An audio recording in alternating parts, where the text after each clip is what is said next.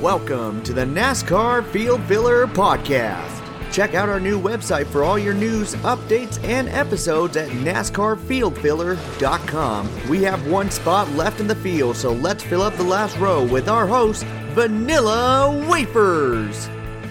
What's up, everybody? Welcome to the back of the field. This is Vanilla Wafers, and thank you for tuning in to the Field Filler Podcast. We are now one week away from the first race of the NASCAR Cup Series season, and that is the preseason race, the Busch Clash completely different race this year. They're completely changing everything up. We have 24 different drivers who are eligible for this race. However, it's looking like that only 21 cars are going to be running in this race. So, a little bit of mixed reviews. We're going to go into this a little bit more. Some of the goods, mostly the bads, and then just let you guys know who would probably be the best options to look at going into this race. Spoiler alert, it's more than likely going to be Martin Truex Jr. and Chase Elliott. Those are really only the two good drivers here when it comes to road courses.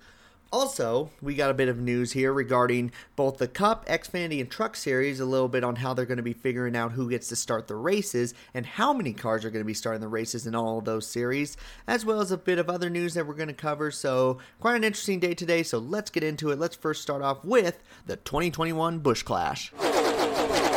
Okay, so here are the drivers who are eligible to run this race. This includes Aric Almirola, Ryan Blaney, Alex Bowman, Chris Buescher, Kurt Busch, Kyle Busch, William Byron, Cole Custer, Matt DiBenedetto, Austin Dillon, Ty Dillon, Chase Elliott, Denny Hamlin, Kevin Harvick, Erik Jones, Brad Keselowski, Joey Logano, Ryan Newman, Tyler Reddick, Ricky Stenhouse Jr., and Martin Truex Jr. Another three drivers who are also eligible for this race are Clint Bowyer, Jimmie Johnson, Matt Kenseth. However, it doesn't look like that neither of these three drivers are going to participate in this event. So instead of the 24 drivers that are eligible, more than likely we will have 21 cars. Now, one quick thing to add on here there's going to be one driver that looks like is not going to be running with the same team that he's going to be running with this season. I'll explain it a little bit more. Ty Dillon is running with Gaunt Brothers Racing, but it sounds like it's going to be more of a part time schedule than it is going to be a full time schedule. And because of this, Gaunt Brothers Racing is not planning to run the Busch Clash, it sounds like. They're a low funded team. They really don't want to take their car out on an expedition race for it to get r- potentially wrecked in the final laps where it didn't really matter. So they're looking to put Ty Dillon in a different car. The car that is looking more than likely that he's going to be driving is the number 23 car for 23XI Racing. Bubba Wallace is not eligible for this race as he did not get a pole nor did he get a victory last year, so he's not included in this race. However, 23XI, a brandly new form team that everyone is talking about, you know a lot of new fans are going to be tuning into this race just to see that car. It's not going to be Bubba Wallace, even though they really want him to be running this race. That's just not going to happen. So maybe a Toyota driver, such as Ty Dillon, can be moved on over to this car so that it can run the pre race. It would be honestly a smart idea for them to do this. I don't know if that's exactly what's going to happen. Maybe we will see the 96 car run in this race, but I'm more leaning towards the 23XI team. It would be really a smart decision. Now, some of the bad things that a lot of people have been griping about this race. Let's go through it one by one. First one is regarding tradition. Now, if you're brand new to NASCAR, this Busch Clash used to be run on the Daytona Oval, and it's been running on there since 1979. It's been like that this whole entire time. They decided to change it since the last few races, it's been mostly a wreck fest, and owners and drivers are not really happy with the way it's set up anymore. It really has no value to them. So they decided to move it to the road course. Now, a lot of people are upset by this because they really like tradition. They're like, don't ever mess with Daytona Speed Weeks.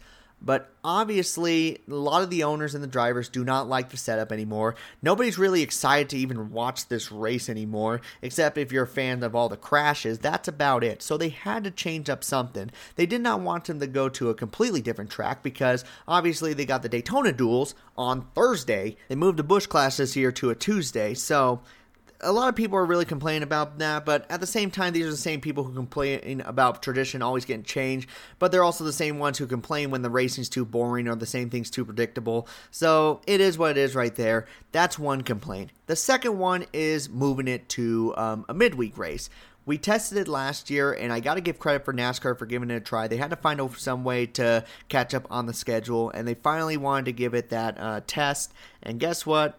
It didn't really work. I think their viewership was less than um, 1.0 on the Nielsen rating, which is an all time low. It was very kind of embarrassing for the sport. So they didn't want to go that route. But they decided to do it for the preseason race, you know, the race that everyone kind of starts getting going for the Daytona 500. I don't understand why they decided to do that. And I know they said maybe to condense the schedule, but even then, it's just like, you know, these teams have been practicing all month getting ready for this race. I mean, if you make the race Saturday and this make them focus on qualifying for the whole next week, I feel like that's going to be more beneficiary for those teams. But they decided to close it up a little bit closer. So I don't I don't really know what to say about this one. I mean, hopefully the viewership is high, but I really don't see it. If it didn't happen for regular races, I don't see it happening for an expedition race. The next one is the road course. You know, a lot of people used to say that the Busch Clash, as well as the Bud Pool Shootout, whatever you want to call it, was always a setup for these drivers who are in the top 20 in points, who have done really well the last couple of years, and they get the deserving to be the first ones out on the racetrack to test out the cars. Personally, I don't think this is too bad of an idea. I mean, if these guys are performing really well, I sure do think they should get a little award for it for the next season, and this is honestly a really good idea. Um, but this year, it's not quite the same because they're not racing on the track they're going to be running the big American race. They're running on the track that they're going to be running for the second race of the season. So a lot of people may not be too happy about that. It, it, almost feels like this is just a race just to throw a race in there, more than just like the pre-show of what the Daytona 500 is going to look like. And with only 21 cars looking to be running this race on a 3.61 mile road course, I don't really see it being that exciting. Yeah, we did even see it um, in summer, and it already got stretched out with 40 cars on the racetrack. Imagine how it's going to be with 21. I don't know. But the one good thing that they did this year with moving it to the road course is hey, they're showing that this year is going to be completely different, especially with all the additions of the road courses where everybody's been screaming for that. Now that they finally got it, now that they're showing hey, this now means something. Road courses mean something in the NASCAR Cup Series. And a lot of people are looking really forward to those races Circuit of the Americas, uh, Road America, the Indianapolis Road Course course, and then also the other three road courses that we've already had on the schedule for the last couple of years. Everyone's really excited for that. Now to add it on to the Busch Clash, kind of to show like, hey, this is now kind of the new thing in NASCAR. I, I I'll give them credit for that. At least they're starting to accept, embrace is the word I was looking for. Uh, the changes that are going on towards the schedule, including this. So, a few bads and a few goods. I think mostly we're going to determine how this race is going to be by the finish. We don't need Chase Elliott leading every single lap. That would kill this race. And then they would have to go back to the drawing board where they have to figure out what are we going to do. They don't like restrictor plate racing, they don't like uh, road course racing.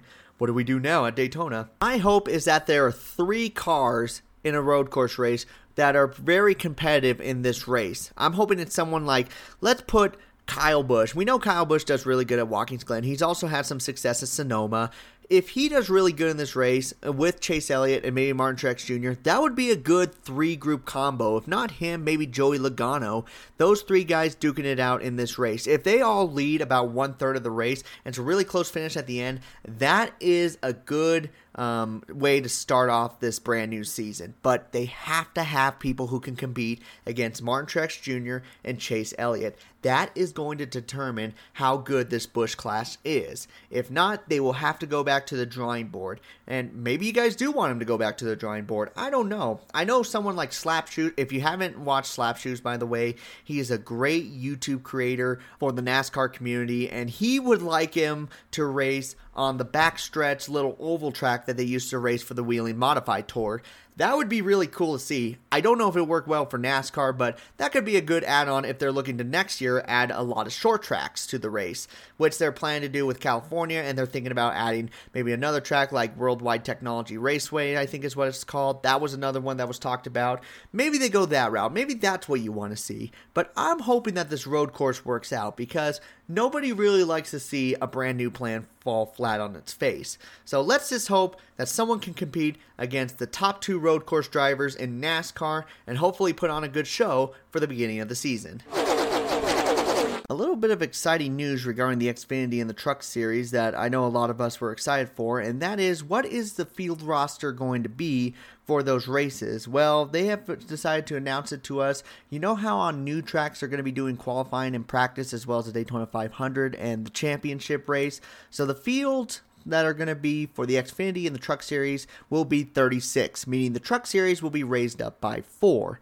Now, races where they don't have any qualifying or anything going on, which is going to be the other 20 or so races, the field will be upgraded to 40 for each of those leagues. And I think that is a great idea. I absolutely love it. I really feel like that the Xfinity and the Truck Series can really benefit from having more slots for for smaller teams to fill in because we've seen it in the Xfinity Series and even the Truck Series. New teams are forming, and they're not just teams that are going to be trying to make the Daytona races. These guys are wanting to run a full schedule. And I can't remember the last time we've had this many teams in all three series forming to run full schedules. It is absolutely awesome. And now they have a chance um, to be able to run every single race and not miss them all. Norm Benning Racing, that's a great example in the truck series. That team would only run like a couple races and then would just leave because they weren't making any races, which means they weren't making any profits. This year, after so long, they're going to go back to running full time. That is so awesome for us to see this happen. So I'm really excited about this. Uh, the way they're going to set it up for the Cup Series when it comes to open charters, if a race gets rained out, or if they're not able to qualify, or if there's too many drivers trying to enter into a race, this is how they're going to do it. The top two teams from the 2020 season who are open charters, in this case, say the Daytona 500, a perfect example, would be the number 96 team and the number 37 team, driven by Ryan Preece. They will be locked in if races get rained out or there's too many cars entered into a race and they're not going to have qualifying. So those two teams are good.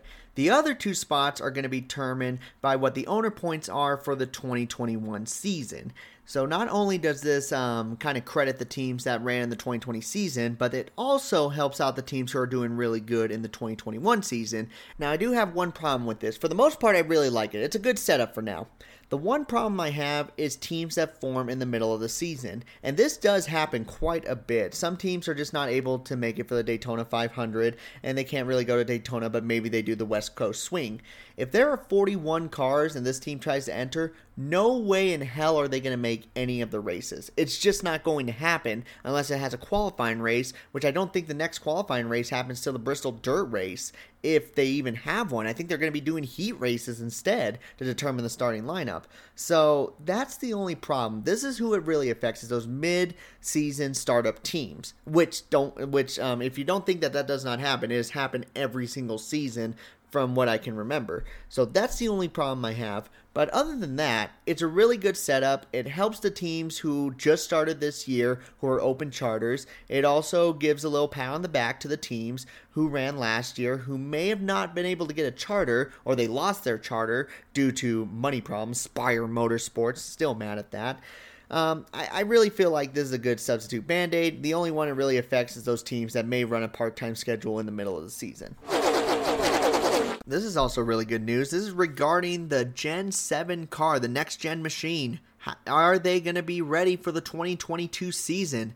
Turns out they're already done testing. They've gotten everything that they said they got figured out. Now they're only going to be doing mostly tire testing. That's about it. And they're going to unveil the cars for Chevy, Ford, and Toyota around the late spring, which I'm guessing would be around the Coca Cola 600, is what my determination is when they're going to be showing these cars. This is very exciting. I know we've all been super excited about this next gen car. Has a lot of different add-ons that we never thought we would see in a modern car. I know that they have the little bit of the front splitter. It's going to be popped up a little bit so that air can go underneath the car from the front end and not just through the ducts or over the top. And then they also have a few setups in the back. And they also got one nut for the tire changers, which is going to be a little bit different. I know a lot of people like the idea of five lug nuts where the pit have to be on top of their toes, one mistake, and then their race is done. And then other people are just like, no, this is better. We don't have to always rely on pit road, yada, yada, yada. It's a lot of different things, and we're just hoping that the racing is a lot better than what the Gen 6 car had hopefully we don't have to rely too much on side draft. That's the one thing I really, really hate with these Gen 6 cars because it makes it almost impossible to pass drivers in the middle of a green flag run. It's just so hard. And I hope they find a way to eliminate that with this car. Drivers have said that they've really liked it, but we haven't seen it in a full group um, setup yet. I was hoping that they would maybe um, add a race where they could put those cars in. It doesn't look like that that's going to happen, but oh well. I am excited to see these cars, and I know you guys are excited to see this car. And we are just all praying right now, please, please, NASCAR gods, give us a good racing car that puts on great races. That's all we're asking. And while we're wrapping up the news here, let's just add on a few quick news regarding the Xfinity and the Truck Series. We have Martin Motorsports with the number 44 Chevrolet. They're returning to run a full 2021 Xfinity Series effort, as well as a family owned team, Bassett Racing. They plan to run a full Xfinity season in the number 77 car. And in the Truck Series, it looks like a team is finally going to fold um, this year, or not just run any races. I'm not too sure yet. And that is Nemco Motorsports, owned by NASCAR veteran Joe Nemechek.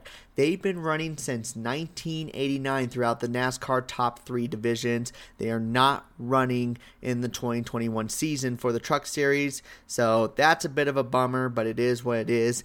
Tate Fogleman returns to Young Motorsports for the to- full 2021 season. Roper Racing in the number 04. I do believe I talked about them in the previous episode, but they are going to be running full time this year and the number 04 machine. And then Tyler Hill for Timmy Hill Racing is going to be running nine races, so expect to see that number 56 team return to the Truck Series. And that will conclude today's news as well as today's episode. But before we do that, there's a few little extra things I want to add on here. We are going to add a fantasy live league for the listeners. That's right. We're going to finally do this. I've been wanting to do this for quite a long time. We just didn't do it last year since we started kind of during the pandemic. So we missed the first four races. So it was mostly just me, Mechanical Manny, and Crazy Corrado, mostly going at each other in the league. But I want to add you guys onto the fantasy league. And we just got it all set up. Right now, I'm the only one added on there.